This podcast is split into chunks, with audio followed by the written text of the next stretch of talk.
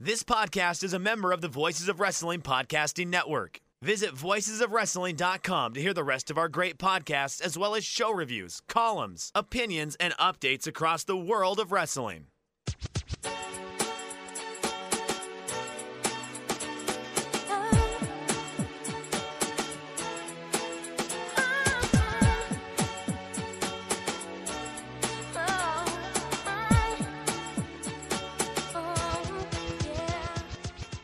This is Everything Elite, the world's best podcast for all elite wrestling in the elite extended universe. I am Mike Spears. Aaron Bentley is currently on the tr- on the Freewinds right now. He still he signed a billion dollar a billion year contract. We'll see if he ever comes back. But I'm not alone. Nate is here as well. What's up, Nate? Hello, it's me. Uh, it's Nate. Is that a is that a reference to something? The the billion year contract on the free wins? Is that a thing? You apparently did not read Going Clear or watch the documentary Going Clear. no, it's true. I did not. I read a lot of forum posts uh, about about people going clear, but I have not. And I visited, of course, the uh, Museum of Death, but I Right. have not read the book. I don't read books. I do watch documentaries, but I haven't watched that one. it's a decent documentary. You know, I mean, it's not anything new at this point. You know, when it came out, it was kind of Oh, shocking. Okay, but now this yeah. is ringing ringing a bell. Yeah, a billion year contract. Okay, this yeah. sounds. Is the free ones the name of the ship? The Freewinds is the name of the Got ship. it. Yes. Okay, it's coming together for me. Yeah, yeah, yeah. Aaron is on vacation, so it's just so Aaron's left us at home. Aaron has pledged his life to Xenu. Um, we're very happy for him. Oh yeah, we got declared though. Like we're suppressive people. Right. That is unfortunate. Um, it's gonna gonna really fuck things up around the whole group chat when Aaron has uh, the Sea Org agents come and try and uh, hassle us for being suppressive people. That's too bad. But you know, we're we're happy that he's you know got a got employment stability now from now until the end of eternity. Yeah, I mean, eh, what's what's after one billion years? You might as well just re up at that point. You know, it's it, this is the stability like that our generation craves for. You, you would think that they would like market like, hey guys, you, you you know, people who are in their late twenties and thirties, you entered the job market at like the worst time in modern history. Do you consider Scientology? Do you consider Sea Org? Yeah, that's uh, I do. I wonder what kind of pension you get on a billion year contract. Like, oh yeah. is it another billion years that they support you with a pension plan or at that point are they're like i guess you better have saved you've had all this time. You, you've had Right. over.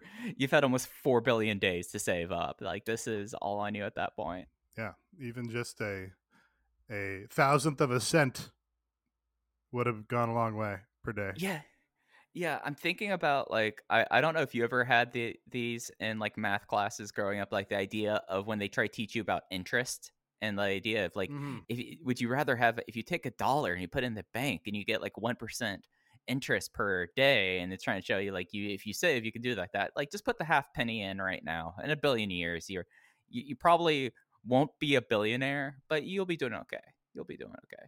Yeah i didn't uh i do remember that in math class as i think we probably discussed on a patreon show i probably didn't learn it because i was playing tetris on my texas instruments calculator at the time um but it does make me think of the funny tweets uh from like hustle llc twitter that are like would you rather have a million dollars right now or fifty thousand dollars in passive income or something? And people, right? yeah, very those always amuse. me. Yeah, yeah, yeah. No, like that. Those would you would you be okay getting punched in the face for a million dollars? Those Twitter accounts. I I know Rich is a huge fan of those as well.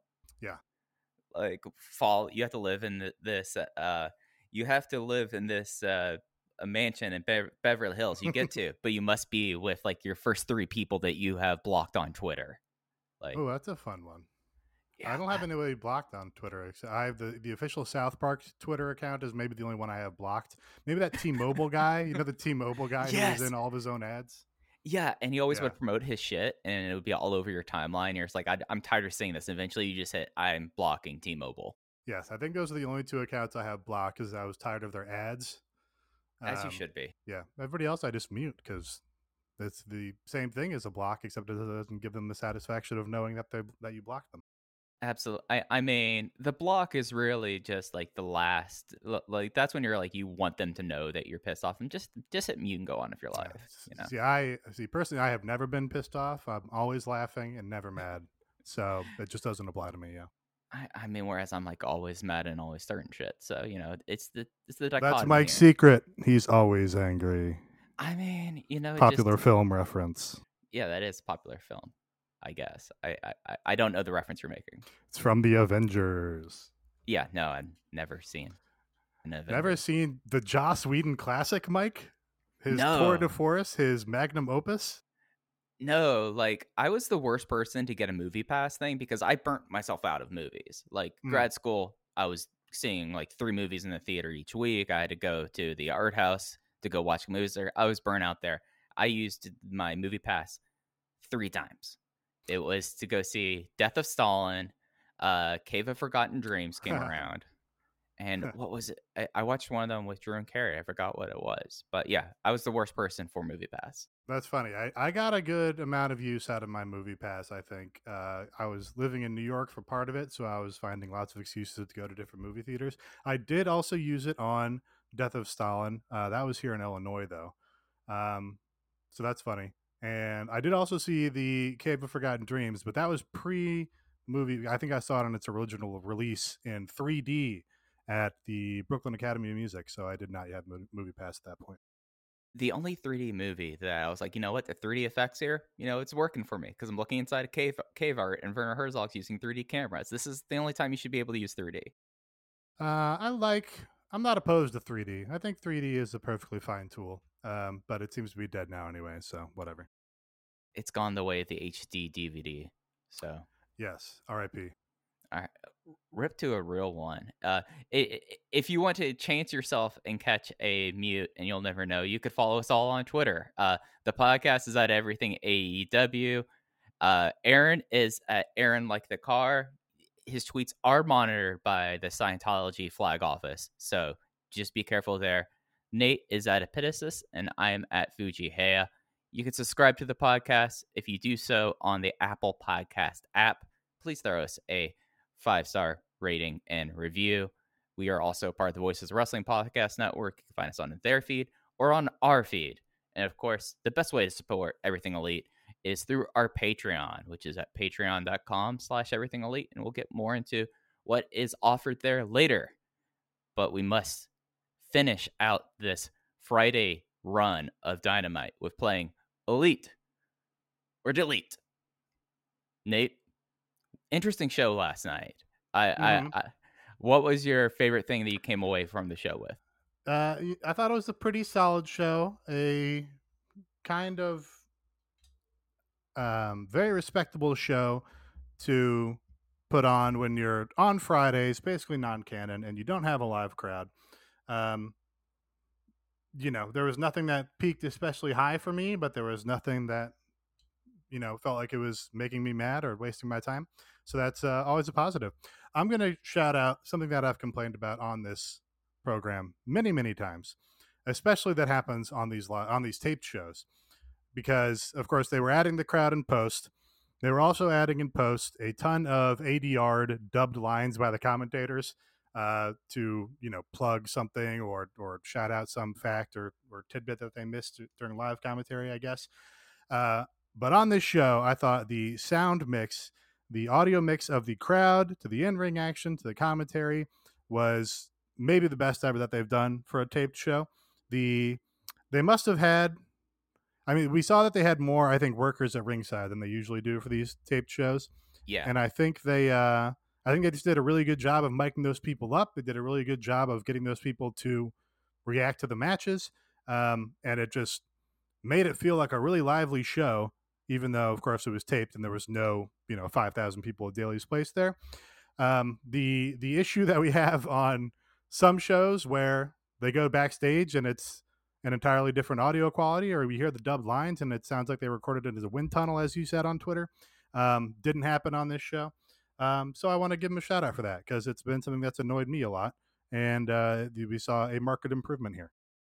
Yeah, and it's something that I feel like for this kind of stuff, it's they should be at a point where this shouldn't be something where like nearly every week we're like, oh, the tape show, the sound mix was terrible, and we shouldn't be surprised and be like, hey, good for y'all for like normalizing all of your audio and all of that. But it, it it's something that like I like the fact that they had more wrestlers at ringside. Like when you talked about this, like you could actually see them in the front row and the in the hard cam, you were able like to see over their backs, and that gave it a little bit more of a energetic feeling that I wish they kind of would have done before this, before mm-hmm. they're wrapping up this run, because it was kind of a cool, uh, it, it was a cool aspect to it. But yeah, no, it, it wasn't like Excalibur shouting into a Yeti microphone in a wind tunnel and during a storm, going and after this, but yeah, it was something that I congratulations, 15 months and you got it. yeah, that is. I think they they just did that when they brought in the full audience at Daily's Place. They had the workers still in that front row.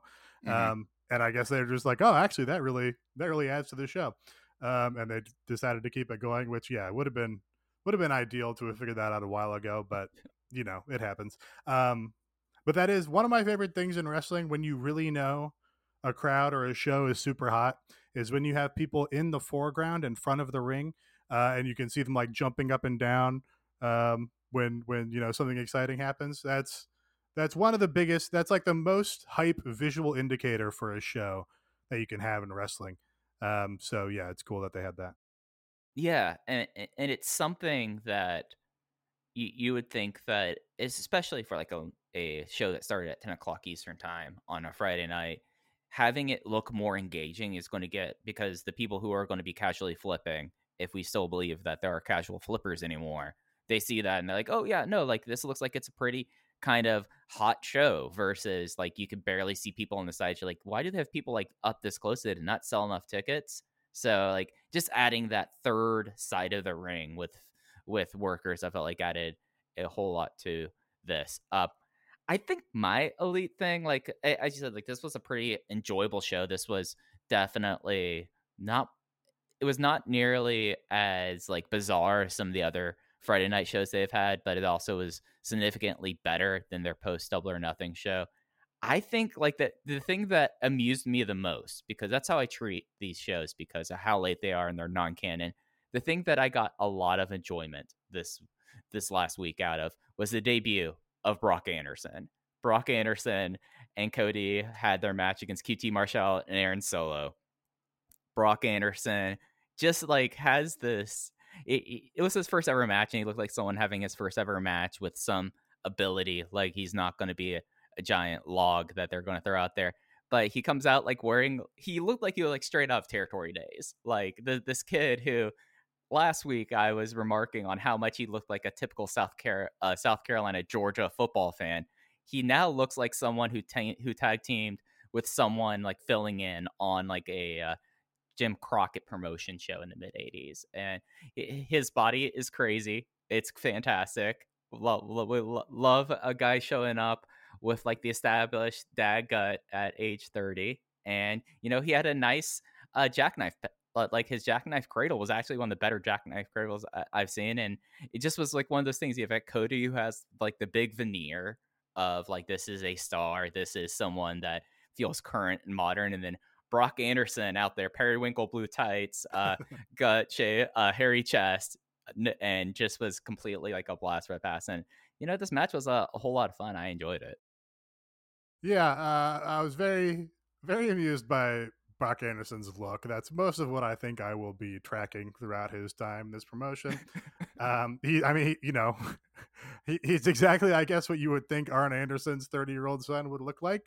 So I guess that's good delivers. Um, I, I was kind of disappointed he didn't like wear the uh, wear the cream polo or pink polo or uh, fuchsia polo to the ring as like an entrance jacket, but it's just like his his SEC frat boy polo that he wears.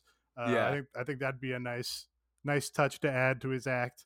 Um, I you know I, the match I was mostly just like, oh yeah, Cody puts the kid over. Okay, yeah, uh, sure, whatever. That's funny.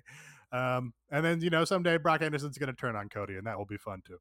Yeah, yeah. Uh, the, the the best thing for Brock Anderson, I think, is that he really needs to tap into his dad and just start like drinking a six pack of beer each night. You know, just full on like this. And then when he turns heel, he has a tag team with JD Drake. That'll be great. Yeah, that'd be a good good pairing, I think. Um, you get JD Drake, and JD Drake would be much better suited to this attire than his uh, Peter Avalon's Pussy Posse attire. Um, so that would work. Yeah, I, I like that idea. Speaking of Peter Avalon's Pussy Posse, the wingman, the patron uh, elite of the week is from Raul. Raul's online. Okay, wait, my elite is the wingman stable giving Orange Cassidy a makeover. Absolute beast mode jobber gimmick. Yeah, so I'm not. I uh, I don't especially like this the stable because they're just like overexposed or something. I don't know. Tony obviously is obsessed with Peter Avalon's Pussy Posse, and he puts them on every television show, and they're on BTE every week. Uh, but this promotion does have a great roster of uh, flunkies now. Yeah, and, and and and low low totem pole guys, jobbers, uh, but mostly I like the flunkies. So your, I mean, Peter Avalon is pretty much like a flunky, even though he has he has his own flunkies. uh, but Michael Nakazawa on this show, great flunky, absolute great segment where uh, he was like, you know, trying to trying to protect Kenny whenever Jungle Boy would would get a comeback on Kenny, and Kenny ended up throwing him to the to the wolves. There's no do wolves live in the jungle? Throwing him to the tigers in the jungle, I guess. Yeah, let's go um, Tigers. Yeah, Brandon Cutler also a great flunky. Uh, I've talked about a lot. Yeah, they they they might run into a dangerous point where they have too many over flunkies, and then you have to push one of the flunkies, uh, and then you end up with like you know Michael Nakazawa getting a big push. Um, but yeah, all all all these geeks are very amusing.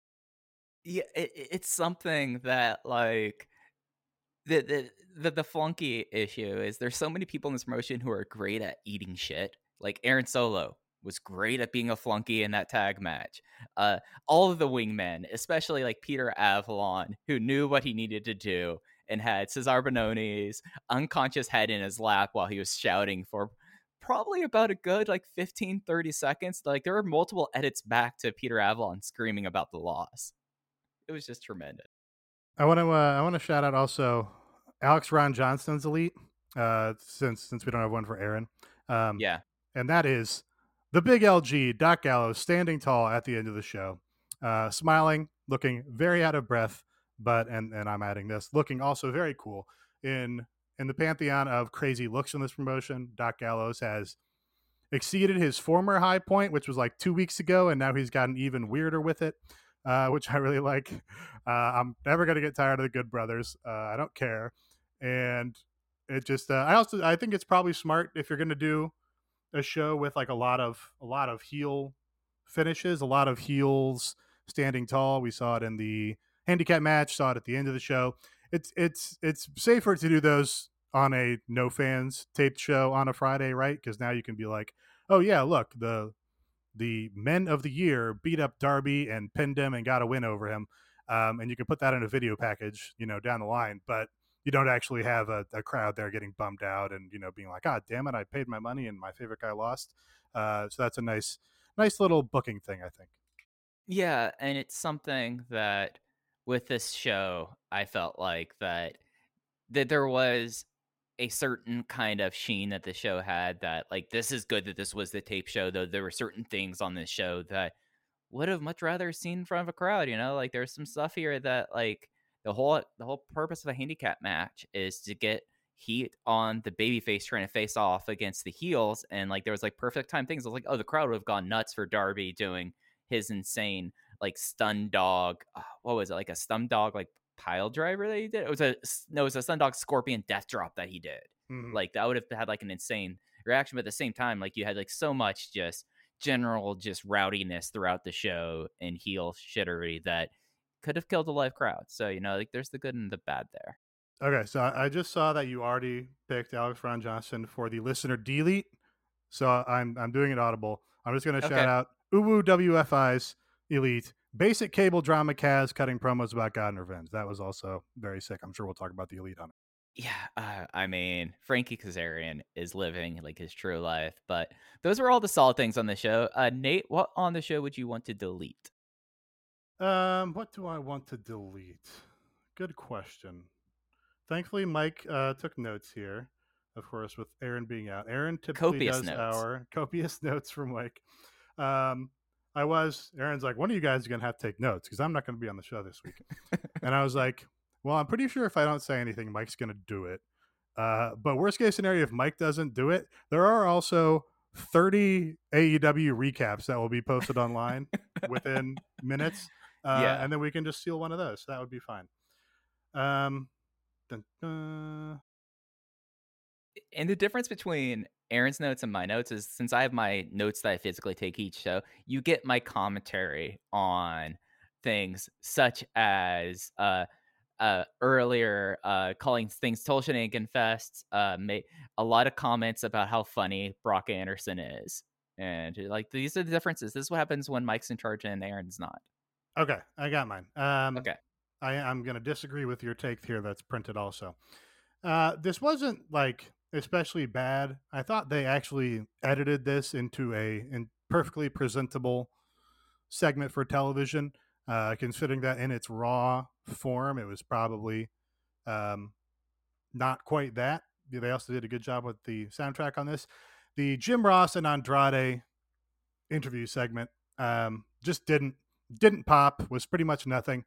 Um, they had subtitles for Andrade's uh, spoken English, which uh, you know you can understand him fine, uh, but it, he's also not like you know he's not like idiomatic in English where he can Yeah.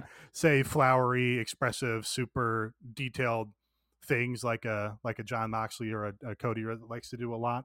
Um, and you know the, the there just wasn't wasn't any juice, wasn't any spark to this interview. We didn't see anything from him that made him look like, oh, I've got you know a fire in my eyes and I'm gonna fucking tear this place down once I get on television and get my shot to be the guy I want to be. Uh, yeah, just wasn't any of that. It was just like a a fine little segment, and yeah, you know, uh, a fine little segment, not really helping him out a bunch when, uh, as we talked about last week, his introduction and then the follow up has has basically been uh, a lot of nothing. Yeah, and this could have been an opportunity for them to pivot. You know, like the things that did not work, they could have reassessed and changed around to make things a little bit stronger. But, you know, they doubled down on his relationship with Vickie Guerrero. They made a big point of like how he was a third generation wrestler. Vicky, of course, is a member of the Guerrero family. So, like, they have a deep history in in wrestling in Mexico and that there's a lot of commonalities there. So that's why he is with her.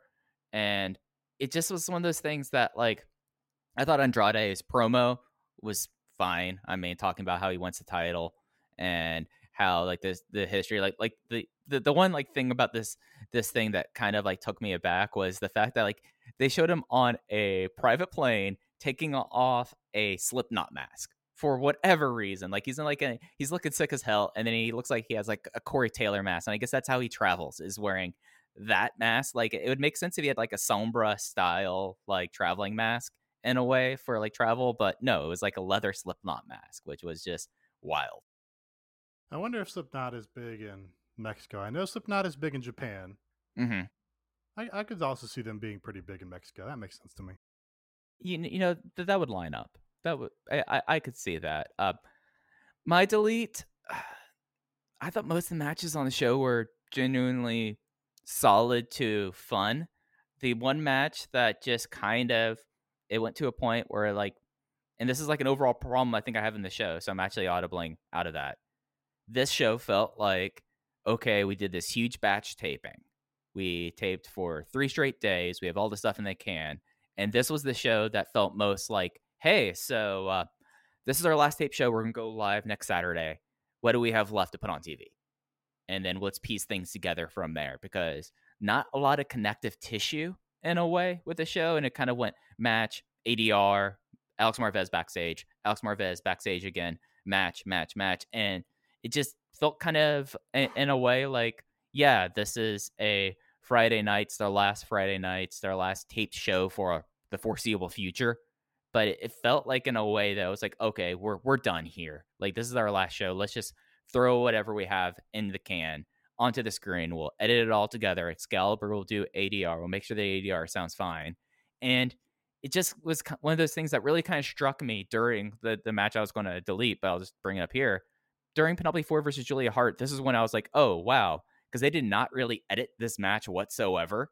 They left things in that in the past they would not leave in. I was like, oh, they were trying to just get everything they had on the timeline, getting it out the door, and just be ready to move on to next Saturday. Yeah.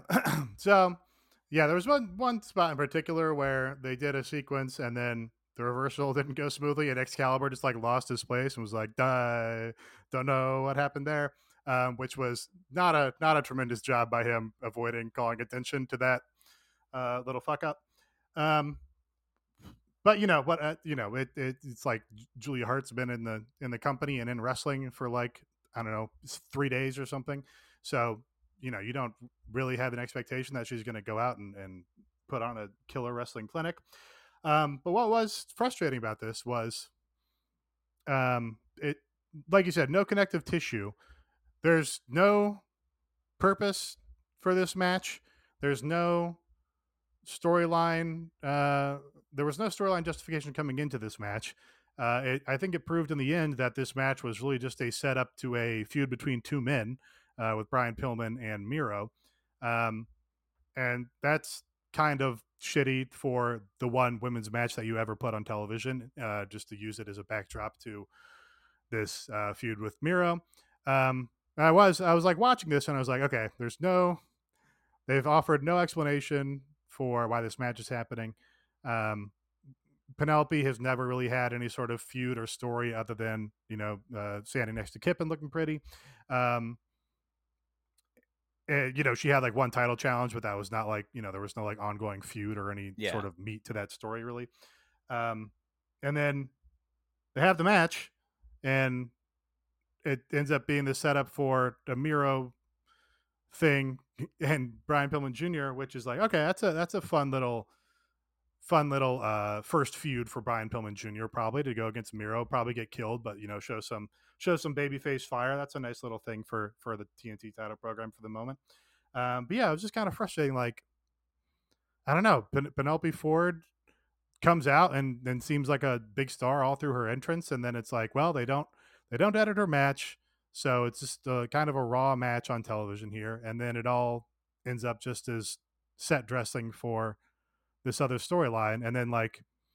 the storyline you do have happening in this division is Nyla Rose and uh, Britt Baker. So we got a, a promo from Britt Baker and a, a t- title ch- or a match challenge there with Vickie Guerrero. But I don't know. Obviously, you had time to fill. Maybe mm-hmm. you put Nyla Rose on television and have her kill somebody in two minutes and be like, "Hey, here's the uh, you know challenger to the women's world title. She's a former champion. By the way, she also kills girls." I don't understand why they don't do that. It would just make the show uh, feel a bit more dynamic, I think. And people love watching squash matches. Like people love watching people get oh, killed oh, yeah. in wrestling. So, you know, uh, th- that just would have fleshed out the show, and I don't understand why they never do that. And if you have Nyla squash someone, you could take time away from this match that went like 12 minutes and really only needed to go like six or seven. Yes, for sure. It, it, it's just one of those things that like when you look at like for how a figure, how much a figure uh, Britt Baker has been in this promotion and has been treated as such. It's really her. She gets her segment basically every week, and then it's just kind of filling it in and what, what else we can do. And it's not necessarily. It, it's not like that either Penelope Ford or Julia Hart have any sort of storyline going on. They just went out there and, and had a match, whereas you could actually had stuff building up the next challenger. Like there's right. a lot of things they could have done here that just that it really felt like they didn't think about it at the time. It's like, well, we we got to get this uh, file over to Turner. Uh, we're about 15 minutes. We're a segment short. What do we have left in the can? Could be something. You, I mean, this this was like a long dark match that they put on TV. Yeah. So. Yeah. Um. And oh, so yeah, I, I complained about this with Jade Cargill. That uh, I mean, I like the Jade Cargill and, and, and Mark Sterling thing, but before they were doing that, when it was just like, hey, we're to build Jade Cargill by having her do pre-taped promos and video segments every week and it's just like that's fine but you can build her so much better because she's so physically imposing and awesome looking that like just have her go out and kill a girl in two minutes and that's going to be a much hotter way to build her than having her talk and doing this rigmarole with the with the manager. Um, and that that goes like I don't know, double or triple for Nyla because Nyla has like the spots to kill somebody even more effectively than Jade Cargill. Like Jade Mhm. Cargill, you know, a, a a a more a newer wrestler. I mean, Nyla has that awesome knee drop from the top spot. Like Oh, she yeah. can do that to she can do that to two girls at once, and that's going to get her more hyped and more over than oh I'm going to do you know skits with Vickie Guerrero backstage. I you know Vickie Guerrero needs to be out of the company. Yeah, yeah, and it seems like that a lot of like the weak points on the show were connected by Vickie Guerrero in a way. So that's a something that kind of gives us a little bit of pause. Uh, listener delete Alex Ron Johnson also had a delete as of the time recording. The Darby match ended up being fine and probably would have been good in front of a live crowd. It just was half baked and didn't help anyone. Which, yeah, it just like it. It, it was a it's an it was an evident like stopping point match, like a beat match, and not like the big blow off here. But it just kind of like this was a match that needed a crowd for it to even really like make Darby look valiant here and to get over minute of the year. And I totally get where Alex was coming for with that. Yeah, I mean certainly it would have been better with a crowd for sure because Darby getting his hope spots in and stuff um, would have been better received and you know with the crowd playing along and, and getting behind him and shit uh, but as uh, probably betrayed by the fact that i brought it up earlier i did pretty much like this um, i like i like a handicap match where the team of two guys wins that's just like Yeah. oh thank god thank god the team of two guys won in what's supposed to be a simulated athletic competition that's uh, you know delightfully logical um, it's also i think a good story point in this story of you know Darby is with Sting and then Darby feels like uh overlooked or he feels you know like he's got an inferiority thing because the men of the year are harping on that Sting is carrying him so Darby's like well uh, fine I'm going to fight you without Sting uh, that's a good element to his character um and it, you know it doesn't he didn't come in here and look like a totally stupid babyface because he also had a plan for this match he came with the zip tie and is like no, the, you know, I, I have a I have a trick in my back pocket that's going to make this work. So it didn't end up panning out for him because he just got overwhelmed by the numbers. But at least he came with a plan. It's like, hey, I'm a babyface. I'm going to try to outsmart you while I'm here. Uh, so that was a good element of it.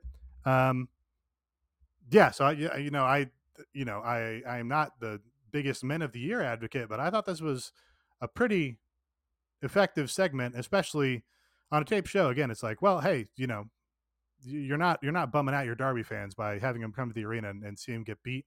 Um, so when this goes on to the next thing and Sting comes back, I also like that Sting didn't show up. Sting didn't come after the match. He's just like, no, I'm I'm a man of my word. I said I'm not going to be here. I didn't come. Uh, so all of that was good to me.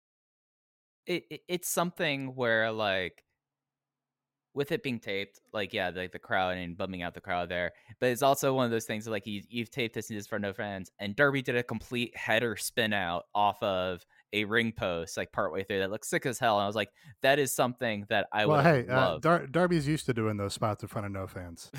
fair, fair. I mean, usually it's on the opposite side of Florida for that, but Well, or or three miles uh, from Arthur Ashe Stadium at a little place called La Boom. Yeah, yeah. So I, I, I, it's something that this match is like.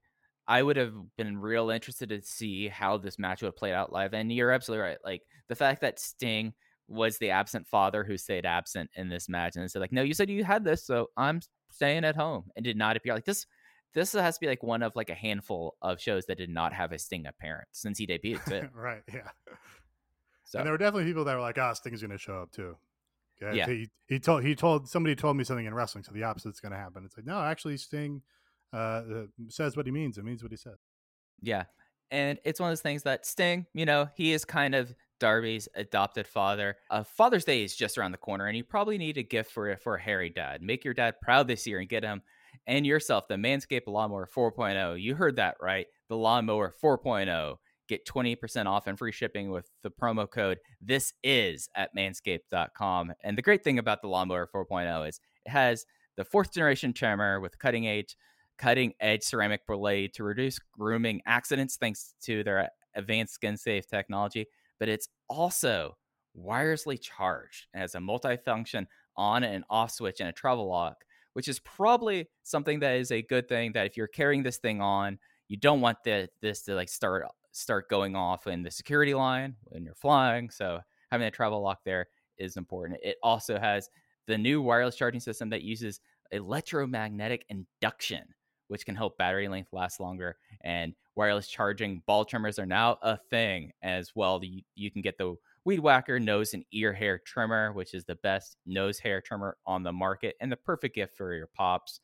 And you can get all of this with promo code This Is It, and you'll get 20% off and free shipping at manscaped.com. That's 20% off with free shipping at manscaped.com and promo code This Is.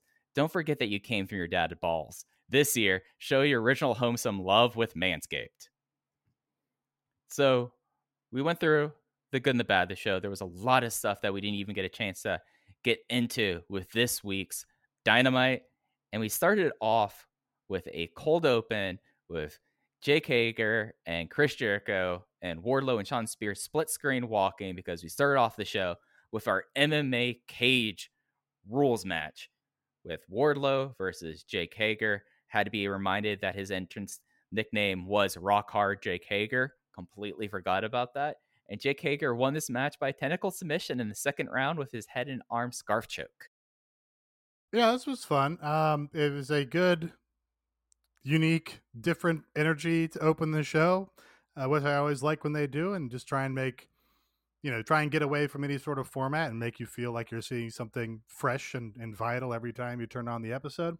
So I liked that. Um, I, you know, I also like if you're to have Wardlow lose a singles match, at this point, which they have avoided doing. Uh, you know, pretty much like since his cage match against Cody. Uh, I think smart to do it in a context where it's like, oh, he's not an MMA fighter. He's in enemy territory. He's doing a rule set that he's not trained for or whatever. and I think that was a, a, smart way to give him some coverage on that aspect. Um, and yeah, the the first the first round I thought was like, oh wow, this is you know pretty it a lot of worked MMA, especially when they do it in wrestling, will make you just sit there and be like, "Oh, this looks so fucking stupid." Both these guys don't have any idea what they're doing. Blah blah blah. Um, and I thought they, you know, Hager, you kind of expect is going to be decent at this because he's had a handful of cage fights. But Wardlow, I thought was very impressive. Sort of, he, he's in there like looking imposing, looking like he's sort of confident, but there's just like a, the slightest bit of unease where it's like, oh, he again doesn't know what he's doing in a cage. He's uh, not a you know trained mixed martial artist, uh, and he, there's just the little bit of uh, the littlest bit of selling from him on that was very impressive to me. That's why, uh, of course, he is the next Dave Batista. Um, and then yeah, it got like got like sillier as the rounds went on, um, but silly kind of in a fun way still. So I, I was I expected this a good amount more than I expected to. I did I say expected? I liked this a good amount more than I expected.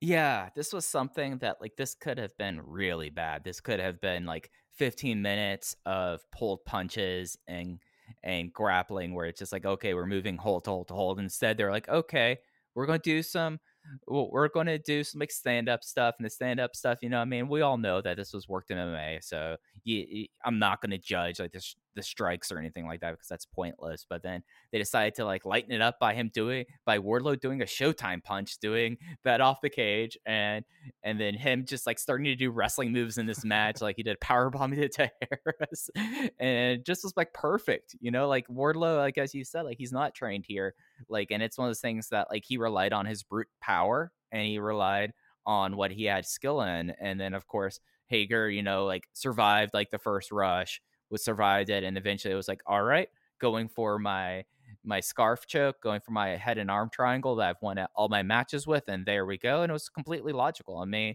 it, it, if anything is like protected, it's the fact that you know Jake Hager has won actual fights with his choke. So the fact that Wardlow flipped him off and went out, did not tap, doesn't hurt Wardlow at all. Yeah, I uh, you know, he's won more fights with the knee to the balls, so I would have liked to see that. That would have been good. Uh, you know, that's just his signature move. But you know, MMA is not like wrestling, of course, so you can't always get your signature move in. Um, and you know, they actually shot this pretty well too. I complain about the direction of this promotion a lot, but you know, there's like a jab in the first round where they cut away from it. It's like a wide shot of the cage that made it look really good. Mhm. And then when they opened it up and they were like, hey, you know, just go all out and you're just going to throw bombs at each other and, and swing wildly and, and try and hit each other. You know, a lot of time in worked MMA, you'll see like, oh, they're throwing open hand slaps to each other's body on that. And that wasn't like super evident here. It was like, oh, no, you can see they're like, they're not in control, but they're ducking away from each other. So they're not hitting or connecting on these, but it actually looks like a flurry and like they're getting around the cage and, and trying to get each other. So I was, uh, I was impressed by all that. Yeah, it, it was something that it came off as well as I think it could and surprised us in a way. In the post match, Jake Hager went for knuckles, went for respect. However, Shawn Spears blindsided and Jericho and Wardlow brawled. MJF came out and went for the elbow. Dean Malenko pulls MJF away. MJF then forearms him to shock and awe of the announcers, and Samuel Guevara comes to to clear out, clear the clear the ring, and they were clearly then moving on to the big storyline of MJF and Samuel Guevara. Have to say, Jericho did not sell it all for Wardlow during this brawl, but as soon as MJF came out there, he was selling like crazy. Uh, yeah, his his selling for the salt of the earth was very goofy to me. Um, they, you know, they were trying to do this scene like like when there is a post fight scrum, you know, like when Conor McGregor's involved in a fight or whatever, and people are climbing up the the walls of the cage and people are diving in, and it turns into this huge fucking melee. It feels like that's what they were going for. And it didn't really get there because it was like, oh, MJF's got a got an armbar on Jericho, and Jericho's like, ah, my arm. Um, so that was kind of silly. Um, uh, also very amusing about this was Sammy Guevara's music opens by going Sammy Guevara, and that happens. It goes Sammy Guevara, and then Tony Schiavone was like, "You know what that means? It's Sammy Guevara." And it's like, yeah, no shit. it just makes things easier when like your singer is just your name. Yeah, they should really have that. Just extend that to everybody on the roster. Just have it be like Frank Kazarian. It's like, oh, the Elite Hunter's here. We're ready to go. You know what that means? Oh, I do know what that means. As we went backstage to Penta, Eddie, and the Elite Hunter, Frankie Kazarian. Uh, Kazarian was doing a whole bunch of Bible quotes, just really getting it out there. Penta stood in the back and his Joker get up, and then Eddie told them to pray to their God and ask for their souls because the bodies will be left in the ring. Really effective tandem.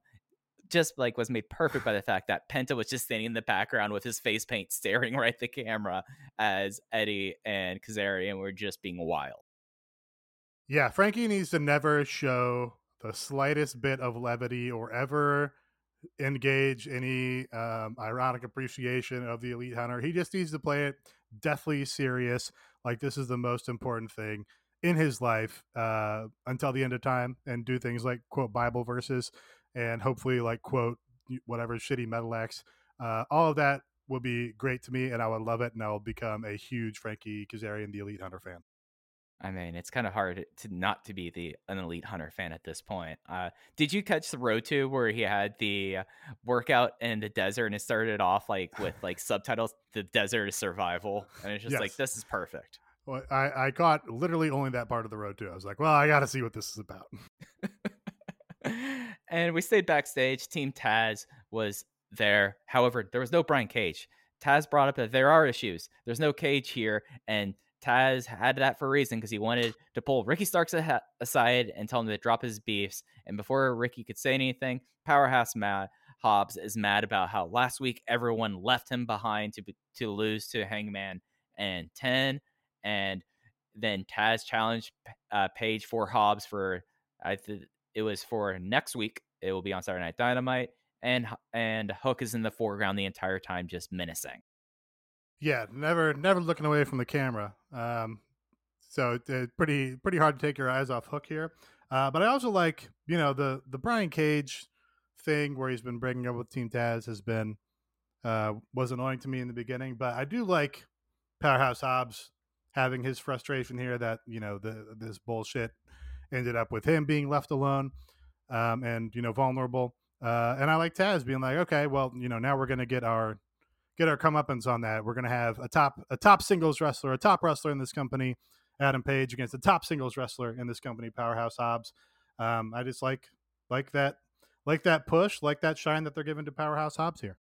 Yeah, this this was really effective. Almost all Team Taz stuff has been very effective when it comes to the promos thing. It's just all the uh, all the shying away from Sting, like the back and forth, that kind of where it, it falls flat. But this was great. Yeah, a lot of the uh, holding pattern stuff where it's like, well, we have good ideas for where we are and where we're finishing. We just don't have all the super ideas for how we're gonna do that week by week by week instead of just having these confrontations in the ring. Yeah. And then we had the handicap match, minute of the year defeat Darby Allin when Ethan Page hits Darby Allin with the ego's edge. We covered this pretty thoroughly earlier. Then we had Orange Cassidy defeating Cezar Bononi with the orange punch. This was just like uh, we talked about how many like goons and how many just absolute just minions we have here. Orange Cassidy, each time he going outside, them trying to make over him using spray tan was like the perfect thing to have at about 10:35 at night, where like you're getting tired, you're about to get, you're about to go to bed after this is over, and you just have like an utterly bizarre match with Cezar Bononi, like just, just being Cezar Bononi, the Bone Zone infected, Orange Cassidy constantly getting more clothes and spray tan applied to him before he eventually wins with a lot of shenanigans. Yeah, the visual of Orange in the in the jacket and shit uh, was pretty fun. Uh, this the, uh, this probably would have killed in front of a live crowd. Oh yeah, like these two matches back to back in front of a live crowd. Like you bring them down with Darby losing, and you bring them right back up with Best Friends and Orange Cassidy, and you end it with the moment of Peter Avalon crying with Cezar Bononi's head in his lap. You know, death is mm-hmm. Superman right there. uh, we went backstage. Alex Marvez, who a lot of Alex Marvez, like Alex Marvez was all over this episode. He uh he was backstage with Jungle Boy and they were about to have a promo, but Kenny Omega, Don Callis, and Michael Nakazawa come screaming by in a golf cart, literally screaming. Uh, Jungle Boy had a Jansport with him. Kenny's in plain clothes, but is mad about last week. He challenges him to a street fight right there, right then, right there, and he called him numbnuts. He offered him the first shot, but as Jungle Boy was putting down his book bag, putting his hair up, uh, taking off his watch, Michael Nakazawa attacked him with one of the Dell Book Inspiron laptops that he has every week. They tried to, d- to gang up on him, but as soon as Jungle Boy started to get the advantage, Don and Kenny ran away. Yeah, there were a lot of little moving parts in this that I enjoyed. I like the consistency with Kenny's character, where he keeps trying to get guys to give up their shot against him, uh, like he did with Orange Cassidy. Um, and here he's like, "Oh, you know, whatever. Next week, don't don't worry about it. Let's have a street fight right now." Um, but Jungle Boy, you know, I think played it like a like a pretty smart baby face, so that works for him. Uh, but really, when they started, after they attacked him, uh, and then Jungle Boy starts coming back, Don Callis was very funny. How he's like, "Oh, well, I, I was cheering you on, but now I'm going to get off camera." Uh, that amused me. And then, as I mentioned earlier, like as soon as that happened, Nakazawa runs in and just like pulls Kenny away because he's the, uh, you know, mewling little flunky or whatever and then they're getting on the golf cart and uh, Jungle Boy goes after him, and Nakazawa goes to get on, and Kenny just like pushes him off, like, "No, you you deal with this." uh, also amused me greatly. Uh, yeah. So yeah, I like, I like, you know, I've, I've, pretty much since the beginning, I've been high on the Kenny and Don act, um, and it's yeah, really coming together with Kenny being like this, uh, you know, shitty little coward who you know always wants to press this advantage with his with his old man. Yeah, uh, Michael Nakazawa had a pretty funny t- tweet after this saying, Some people on Twitter have asked me which one Kenny Omega thinks me as, a friend or just a human shield. No doubt he thinks of me as his best friend. That's a stupid question. He buys me a new laptop every time I hit someone like this and break it. He is my best friend. Good to hear. Love to hear it. Fantastic, just flunky behavior there. He and, did. Michael Nakazawa had a super depressing Twitter profile for a while. Yeah. Um, yeah. So uh, I'm glad I'm glad he's getting more to do on television, assuming that you know that's important to him since he you know moved and went to a foreign country and all this. Shit. Yeah, and he gets a lot of Dell Inspiron laptops to break. You know, I mean, yeah, hell. I mean, th- those are those are the laptops. I mean, like you remember those? Like you like look at them, you're like, oh, this is a laptop that probably be really enjoyable to destroy. And now he gets to do that on a weekly basis. Yeah, I would like to see the screen get snapped off the keyboard more often. That's I think the real oh, yeah. real juice to a laptop attack. Um, but I guess you got to say that for the big spot. No, absolutely. Sticking with Alex Marvez, he must have just like walked around and they were like, all right, this is time for the next Marvez segment. He is with the Hardy family office. Matt Hardy is mad at Christian and talks about contracts. Christian storms in and they lock Christian in an industrial storage area as Private Party chant lock him up. Uh, Matt tries to bribe Christian into retirement, and Christian says, "Let me out," but Matt Hardy, being the smart person on this show, just walks away and shoves the check in between the uh, chicken wire there. Uh, this was a funny segment. Like Matt Hardy, like uh, very astutely points out as he's going to outwit everyone that he was able to like take advantage of the situation here. Yeah, well, I set him up for that. Of course, that was that was me giving him the idea after the fact. Uh, Right. This was the this was the point in the show where I was getting frustrated that every interview segment always has some kind of attack, uh, and to do two of them back to back in a row just like really calls attention to that when you just don't have you can space them out and then they're it's less obvious. Um, it's all, it does seem like they do they do things in in streaks where it's like okay on this episode we're gonna have four interviews with Tony going out to talk to somebody, and then next week it's gonna be four interviews with Alex Marvez. Like it seems like you could space those out or, or mix those in in Yeah, a different way to make it work better. Uh, but yeah, so this was um, the, the private party chanting "lock him up." It's very funny to me. And then they also tweeted it like "lock him up." Uh, I, I don't I don't know what inspired them to do that, uh, but it's very funny. it, was great energy there. Uh, then we had Cody Rhodes and Brock Anderson defeating the factory members QT Marshall and Aaron Solo when Brock converted the Solo pedigree into the best jackknife cradle I've seen of all time. So yeah, was there anything else you want to touch on this match before we move on? No, it was it was a solid tag match. Like it was classic Southern tag and Cody indulgences, and Cody, you know, decided that uh, it's important for Brock to win with a jackknife cradle. So th- they're bringing Flash Pinson into this promotion finally again. Yeah, it's uh you know, I guess the, the funny thing to me is is Brock Anderson winning his first match, which I guess is maybe what you want to do, and you'd be like, "Hey, he's the son of a star, and we're we're gonna push him." So we haven't had people start from undefeated very often, so let's give it a try. Right. Um, and you know, Solo's a fine guy to beat for that, so whatever. Yeah, and then we had uh, Lance Archer and Jake the Snake Roberts. They're in an abandoned barn. Jake is mad about how he didn't get to kick down a forbidden door. Like all these doors have been kicked down, and there's a forbidden door, but he doesn't get to do that. Archer's behind him stomping, and Jake Roberts says, and it was very hard for me to pick up what he was saying, but he says, Lance Archer, the only reason why he's not a doctor is because he has no goddamn patience. And then Archer shouted, and Jake went, Ah, I gotta go. And they left. Great segment. Uh, that's like almost a Jerry Lawler line. Not a doctor because I have no patience. Yeah. Um, I do Tony. Tony like this Forbidden Door thing. It was a mistranslation of a Tanahashi promo, Yeah. Or a, a yeah, a machine mistranslation of a Tanahashi promo, uh, which got over on Twitter. And Tony was like, "Oh, that's great! I'm going to trademark that and use it for myself." So now, now he just uses it all the time. He used it very amusingly in Sports Illustrated when they were talking about this big upcoming show that well, we haven't touched on, but they announced a show for September 22nd at Arthur Ashe Stadium in New York. Um, and he's he said that it was like forbidden opening the forbidden door to another sport because they're doing running a tennis venue, which is uh, very very silly, but I I like it. Um, yeah, and just I don't know the the the phrase doesn't have that much meaning or juice, but he, you know he went to the trouble of I guess trademarking it. So he's like, I'm going to use Forbidden Door all the time. Yeah. Yeah. And just now, everyone has to talk about the Forbidden Door because it's been trademarked. And, and if Tony's going to do it, then then the rest uh, do. Uh, the, the, Ta- Tanahashi should come and challenge him, be like, "You trademarked my intellectual property. I came up Oh, with yeah. Forbidden Door, buddy. Uh, we should have a match for it in New York. prior use. Come on."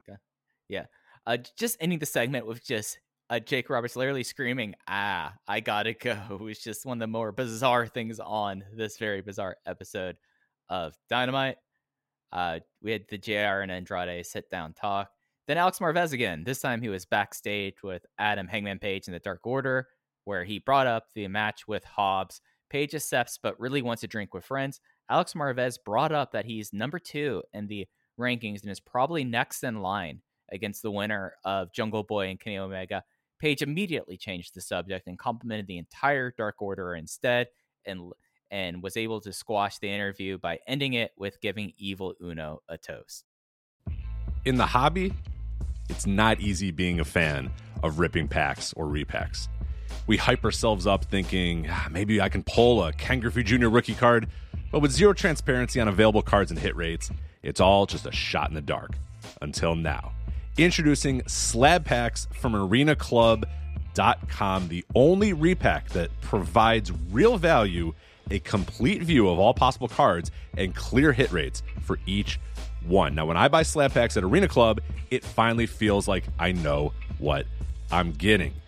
I was able to open an Arena Club slab pack, and and I'll be honest, it was a lot better than what you normally do. Say you go to a card show and there's a random innocuous brown bag of cards, and yeah, you can open it and look, it's going to be junk. You're you, you know what I mean? Like you know what you're probably going to get in those. Maybe you find that fun. And sometimes I do. Sometimes I like just opening up cards and saying, "Ah, hey, look at some random cards, or whatever." But if you're really in this game to to find value and find particular cards, it sucks to have to buy these mystery packs, and it ends up being you know almost nothing, you know, nothing of value. Not with Arena Club. You can display again of all available cards, hit rates, grading, so you know that when you're opening up the slab pack, you are going to get something valuable. You are getting something good. And Arena Club, in addition to having those great slab packs we just talked about, is also a marketplace for card collecting, buying, trading, selling, displaying, all that sort of stuff. But those Arena Club slab packs, man, they are revolutionizing the repack game with transparency. After your pulls are revealed, they'll immediately be placed in your vault for safekeeping or trading and selling, and you can have them officially graded by Arena Club as well. So again, uh, sending these things off, it's going to be officially graded by Arena Club, and the Arena Club grading process is accurate, fast, and transparent with full grade rationale provided and explanation of how your card was scored. So whether you're buying, selling, trading, or displaying Arena Club is the card collecting platform that you have to check out. So right now, I've got a special offer here for Voices of Wrestling Network listeners. You can get 10% off of your first purchase by going to arenaclub.com slash VOWnet. Again, that's arenaclub.com slash VOWnet. Now, that's a crazy offer. That's 10% off a $400 slab pack. $40 off right there. 10% off your first purchase. No matter what that purchase is, 10% off. Again, that's arenaclub.com slash VOWnet, arenaclub.com slash VOWnet for 10% off your first purchase on Arena Club. And we thank them for sponsoring the Voices of Wrestling Podcast Network.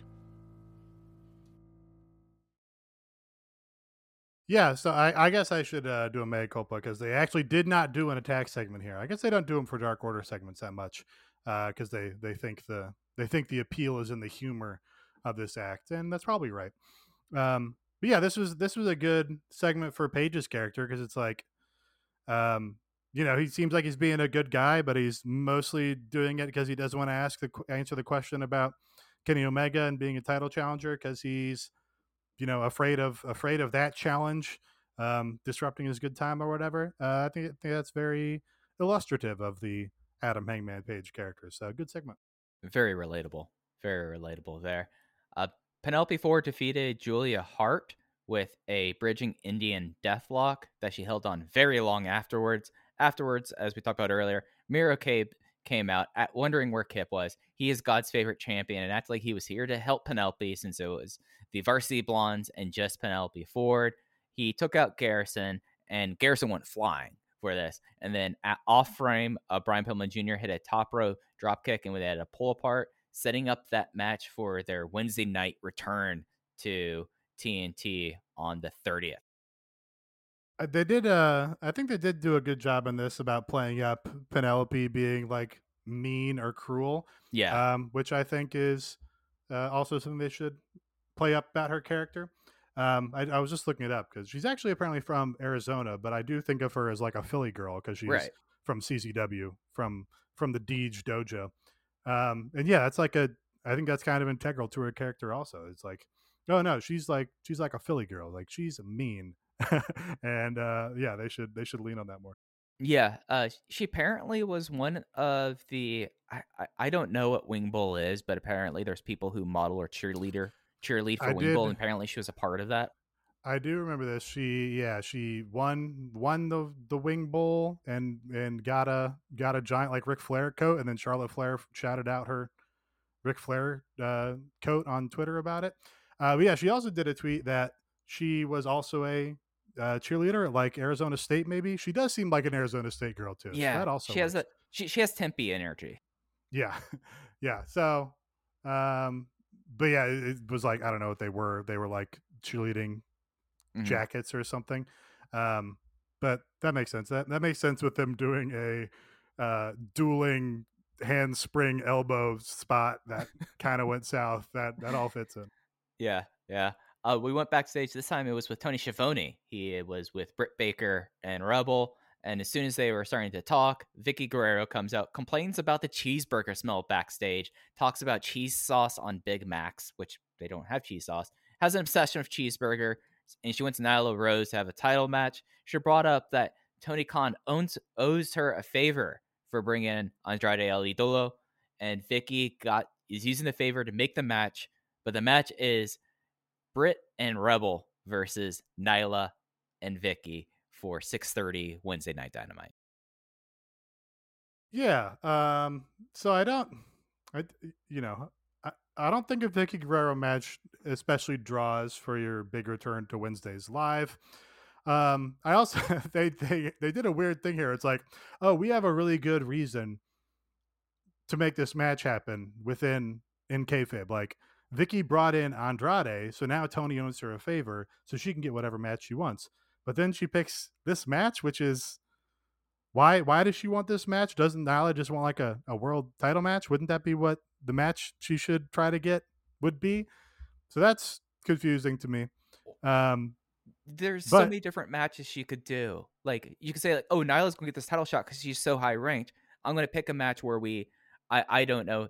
We're going to throw Britt Baker in against Nyla Rose against uh, Thunder Rosa against Hikaru Shida and we're just going to she's going to have to get through all of that because we're going to get that title shot, but I'm using my favor to make sure Right. that when we get the title match, it's over. yeah. But no. That that that would have made sense. I did some people in our replies were saying, "Oh no, they're going to they're to switch it and Vickie's not going to wrestle. They're going to replace her with Taya Trinidad on the live show as a surprise." Which would would make sense as far as okay, well now now you can put Andrade with Taya, that's an upgrade. Now you can have Taya in the match instead of Vickie, that's an upgrade. Uh, now now you kind of have a, a unit that's like Andrade, Taya, Nyla, and Vickie that almost that that upgrades the unit. I don't know if it's still what you want to do with Andrade, but um, I guess then you can just kind of break break Andrade and Taya away from them. So all those things would be great. Um, but there was no. It, it wasn't like Vickie came and said a partner of a partner of Nyla's choosing. She's like, no, I'm I, I want to wrestle Rebel. She's really excited to get in there with Rebel. So there was not actually any like breadcrumbs that that's what they're headed to. Yeah. Um, but I guess I'll just cross my fingers because, uh, you know, it does seem like Tay is probably not going back to WWE. I know she was at the PC a while ago, uh, but nothing seems to have come from that. And then they just fired her husband. So, um, yeah, I guess that's, I'll cross my fingers and hope that's where this is going. Then we had a taped interview segment, FTR and Santana and Ortiz. This was real solid. This was like straight out of like a road to sit down talk where FTR and Santana Ortiz, they were comparing each other's backgrounds, saying like, oh, we had it tough growing up in rural North Carolina. Oh, we had it tough growing up in New York City. FTR said that Santana Ortiz lost their edge. However, Santana Ortiz said they were carrying the company for the last two years. And yeah, the titles, yeah, we know we didn't get the house. The titles will always be there, but for right now, we need to focus on destroying you and proving that we are the top team. And then FTR said, like, you'll thank us after this match. I thought that this probably was the best interview segment on the show, I would say, other than like the really bizarre, funny stuff. Yeah, well, I, I, think it could have been executed better. It was you're you're right that it was it was like a good road to segment. Um, I think we've seen better from uh, Santana Ortiz on these, like that that one where they went and shot them in New York and all sorts of sites around New York and walking across Mhm. an industrial bridge or whatever. Um, that that was a more memorable one from them. FTR is kind of like FTR hair had some had some good content here. It's like, yeah, okay, you grew up in New York City, great. You know, have you ever not had uh, running water in your home? Have you ever, you know, had to live in a car? Like those are those are good points to hit, but he kind of I think just rushed through them, and I don't know. You got I I think that's just kind of where you see a little bit of the the limitations of their like uh promo performance where it's like, Yeah. well, I'm I'm not really feeling I'm not really feeling the suffering and the meaning and the weight of those words that you're saying to me. Like, you know, I I you know, I believe that it's probably very difficult to grow up in those circumstances, but like you gotta you gotta make me feel it. You can't just like say it.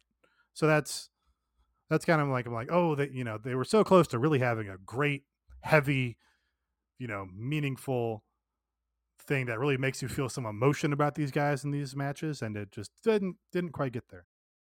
and it's something that you like you have Tully Anderson and you wonder it's like okay you could have had uh Tully Anderson sorry Tully Blanchard, Blanchard yeah. yeah, whoa uh but you could have had Too many Tully- Andersons on this show. way too many Andersons. We had three. Yeah, we had three Andersons.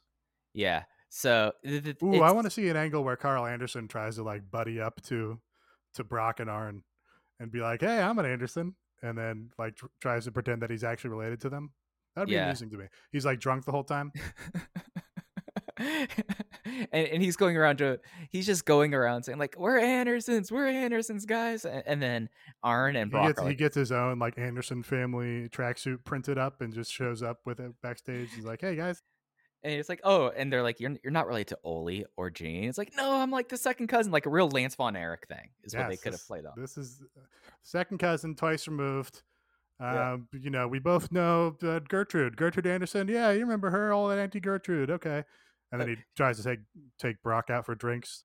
Yeah, yeah, yeah, yeah. Like the, the, the, there's a lot of mileage with a Fighting Andersons storyline. Up, we went backstage with Jade Cargill. This is they have to they have to have a big segment or a big story for Karl because Doc will be yeah, busy tearing up the singles division, of course.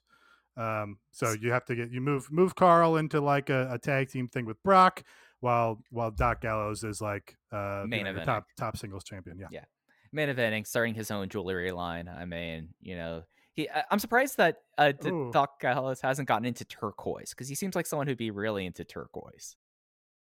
I know they were selling their own shirts. I was trying to think what kind of market there would be for pro wrestling earrings. Danglies, yeah, Doc's danglies. I don't. I don't know if that maybe you can do like clip-ons. That'd be like a Yeah, a funny thing. It would, it would, it would. I would get less joy out of it if every wrestling fan started wearing these around to like, what's the Starrcast or whatever. Right, he's got a fake Doc Gallows earring. That would be, it would be less cool to me then. I just like when I only like when it's Doc Gallows and BTS, the only people with dangly earring. yeah. I mean, it, it it's something that I. I mean, then you go to the fan fest and they would have like piercing stations where like you you get your ear pierced. They, they bring out Claire's, they bring out the gun, and then you They have to. out- oh no, that doesn't work. I was gonna say who was the piercing guy from WWE, but I think it was Droz. Oh, so that no, that was work. Albert. Was Albert. Albert. Oh, Albert did have piercings, but wasn't Droz like actually a piercer? Like that was his. He was like, I, "Oh, I'm I'm the piercer I- for the for the fucking what was it, Sons of Anarchy stable." Well, like Droz, like yeah, they like they had some of this, and then they had someone who was supposed to be like their drug guy between them, like like yeah. like that. It, it- they had like a whole entire like parallel universe happening on Saturday Night Heat and Saturday Night Shotgun with like Droz and Albert talking about piercings and such. Oh, I hope AEW Rampage has a Shotgun Saturday Night feel where it's like, oh, there's a vague silhouette of a dancing woman in the opening titles. Isn't that sexy? I mean, they, they, can get really weird with it, and I think that like you, I you think they a- should.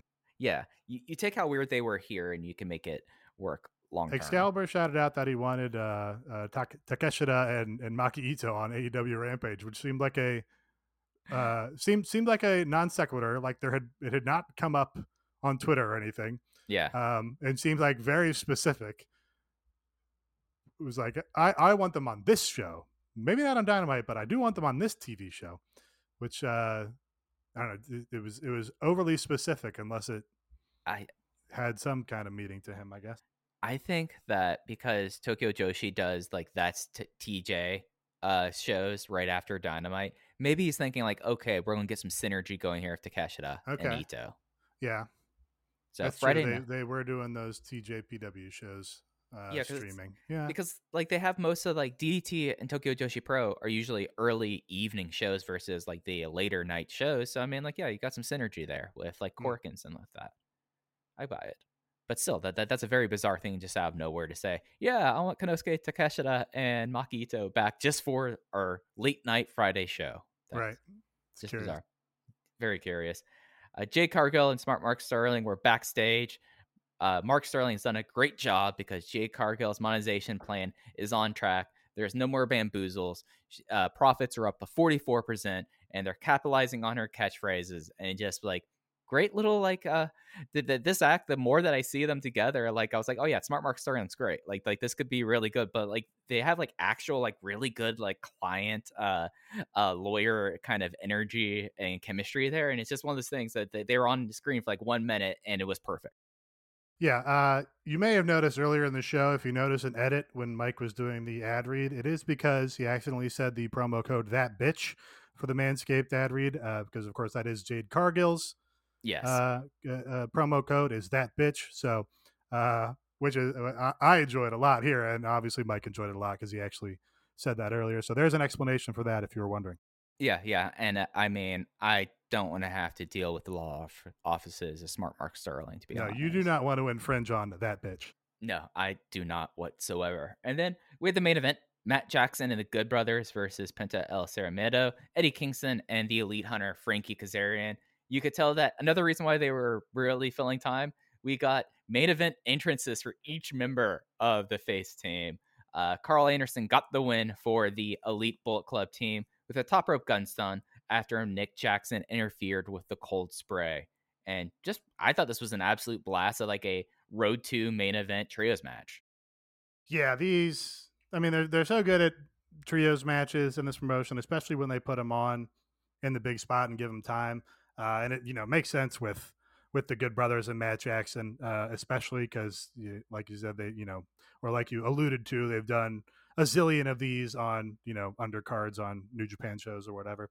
Um, it is, you know, I guess you don't want to you don't want to pin Eddie because Eddie's like basically in your main event now. He's like a main event guy with Jon Moxley, so you don't want to pin him. Kaz just had his gimmick repackaged into the Elite Hunter uh, and is getting some heat off of that, so you don't want to pin him. It is very frustrating that they just beat Pentagon like a drum in this promotion. They put him with Alex Abrahantes out here being a geek.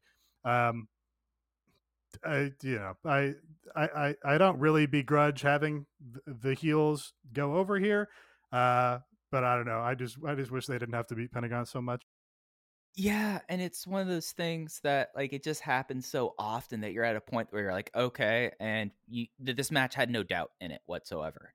And it's not necessarily like a bad thing to have like things that are predictable, but it just was so predictable at a certain point that you're just like, oh yeah, all right. So I know this is gonna happen. Nick Jackson came in, hit the cold spray, like it was all executed well, but at the end of the day, you're just like, oh yeah, there's no doubt in mind. Yeah, they this did. Yeah, they did cheat. and There was heel interference, so it gives them a little coverage. But yeah, it's just like, oh, you know, you could actually just like have Pentagon win all the time and be a badass and not have a little geek manager, and like you might have like another top character you could use, but they they don't want to do that. So whatever, just got to accept it at some point. And that was what we had for our last taped dynamite, Nate. They're they are going on the road and they are not taping anything, it seems like at least through what all's been announced. Yeah, well, um, there were some details in a interview Tony Khan did with PW Insider about how they're going to be taping once they get back on the road full time. So we might have to look at like a come August, AEW Rampage is for sure going to be taped sometimes when they're Mhm. doing dyna or dark, yeah, dynamite shows. So, um, but hey, I'm I'm happy to go back live. I hope uh, hope they get fans showing up big and and coming back to being you know one of the strong points of this promotion. Yeah, and it's something that with how they're going to tape with Rampage and then Elevation and Dark, like they're they're talking about getting a venue for Dark, like a special venue for that. That's something that's very interesting to hear that that's coming out when it did not seem like like I mean the Nightmare Factory is right there. You have all these like training schools and stuff that if you're doing like a true developmental show, you could do that there. But if you're looking into like renting out a venue just for Dark, it, there's a lot of options and just kind of just is a wild thing to think about. Yeah, um, I mean having a having like a studio venue kind of makes sense when you're putting out this much content, uh, and you you you can't ta- you can't go and do Dynamite Live and also tape Dark and Elevation and Rampage all at your Dynamite shows. That doesn't work. So to that point, it feels like a good idea to do like oh we'll have a we'll have a studio or we'll set up in Daily's Place semi permanently or we'll get center stage and have a studio there and also do matches. The difficulty with that is dark is where you're doing your untested talent that you're trying out or whatever, giving guys a shot. Uh, and are you, it's going to be more difficult to draw with those in the same place week after week Right. when you're not when you're not bringing in, you know, uh, Kenny Omega to wrestle Takeshita or whatever. Um, a similar a promotion having basically the exact same problem or will be having the exact same problem is New Japan, which has been running these strong shows in a empty studio for what feels like decades. Um, they should just do those together. Just be like, hey, it, it this it's center stage. It's going to be AEW slash New Japan, dark and strong, and you can do a two hour show and tape an hour of dark and take an hour of strong, and then you have an undercard with dark, and then you can have whatever higher level New Japan matches. Maybe I mean, it, you know, if, if New Japan's still just booking JR Kratos or whatever, but presumably New Japan will be bringing over you know top New Japan wrestlers to to to filter in on those shows as well. Um, and that would be cool. Just be like, hey, come and see Danny Limelight uh, beat somebody on Dark in the undercard, and then in the main event you can see uh, Hiroki Goto, you know, beat Hikuleo or whatever. I think that would be a good compromise. I just came up. Yeah, and you said center stage. I mean, that's a two-hour drive for me. Like, I will go drive to go see. Uh, uh, I'm trying to think of a Clark Connors versus in a crossover match. Clark Connors versus Lee Johnson. Like that sounds like a great match to me. Like there's Yeah, there's a lot of stuff you can do there. Yeah, they share rosters between a lot of those guys at this point too. So Yeah, uh, Good Brothers are just got announced for New Japan Tag Team Tournament or whatever. Um, so there you go. That's a free free one for you, Rocky and Tony. yeah. There we go. There we go. Speaking of content, you can get all the content you could ever wish for on patreon.com slash everything elite. We have three tiers. $3, $5, $8. $5 will get you everything we record. We've been doing the Patreon since November of 2019. I think we are up to close to, if not over, 200 shows at this point on that Patreon. You get access to our Discord where we all hang out during the shows. And on the $8 tier, as they're getting back to regular programming, you'll be able to listen to Everything Elite record each week live. So that's at patreon.com slash everything elite. This week on Monday, with PWG coming back, I talked about how the PWG coming into 2021 and how the wrestling landscape has changed and what is the place of PWG in wrestling and how AEW can might end up relating itself to PWG and helping out in a lot of ways. We had Light on Friday, that is our preview show for Dynamite. It's usually Aaron and I previewing the show, talking about Dark and Elevation, and Nate with the vlog quick hits. We don't really have stuff lined up at the moment for next week, but I'm certain we'll come up with something that's probably either going to be very good or very insane. We kind of go one way or the other with that, and that is at patreon.com slash everything elite. So looking at the schedule we have announced. Oh, you had something you were, you're about to jump in there? No, I was gonna. I was trying to trying to find a way to talk about uh, Brandon Howard Thurston's uh, Patreon wrestling podcast rankings, uh, and there was a lot of confusion because the Attitude Era podcast also, actually, not even also, it's called the AE podcast on there, and people were like, "Oh, is that another uh, AEW podcast?" Um, and I was going to say, actually, we're the top AEW podcast on Patreon, um, which I don't know if that's true because I haven't looked. Uh, but Aaron's been calling this the best AEW podcast since the inception of the show. So I guess we're just fine making big grand statements like that. So the best, no, not the best, the top AEW podcast on Patreon. I like that. I like it being the top. Uh, looking ahead, uh, next Saturday, Saturday Night Dynamite, live in Jacksonville. We know that Kenny Omega will be defending the title against Jungle Boy, Hangman Page versus Powerhouse Hobbs.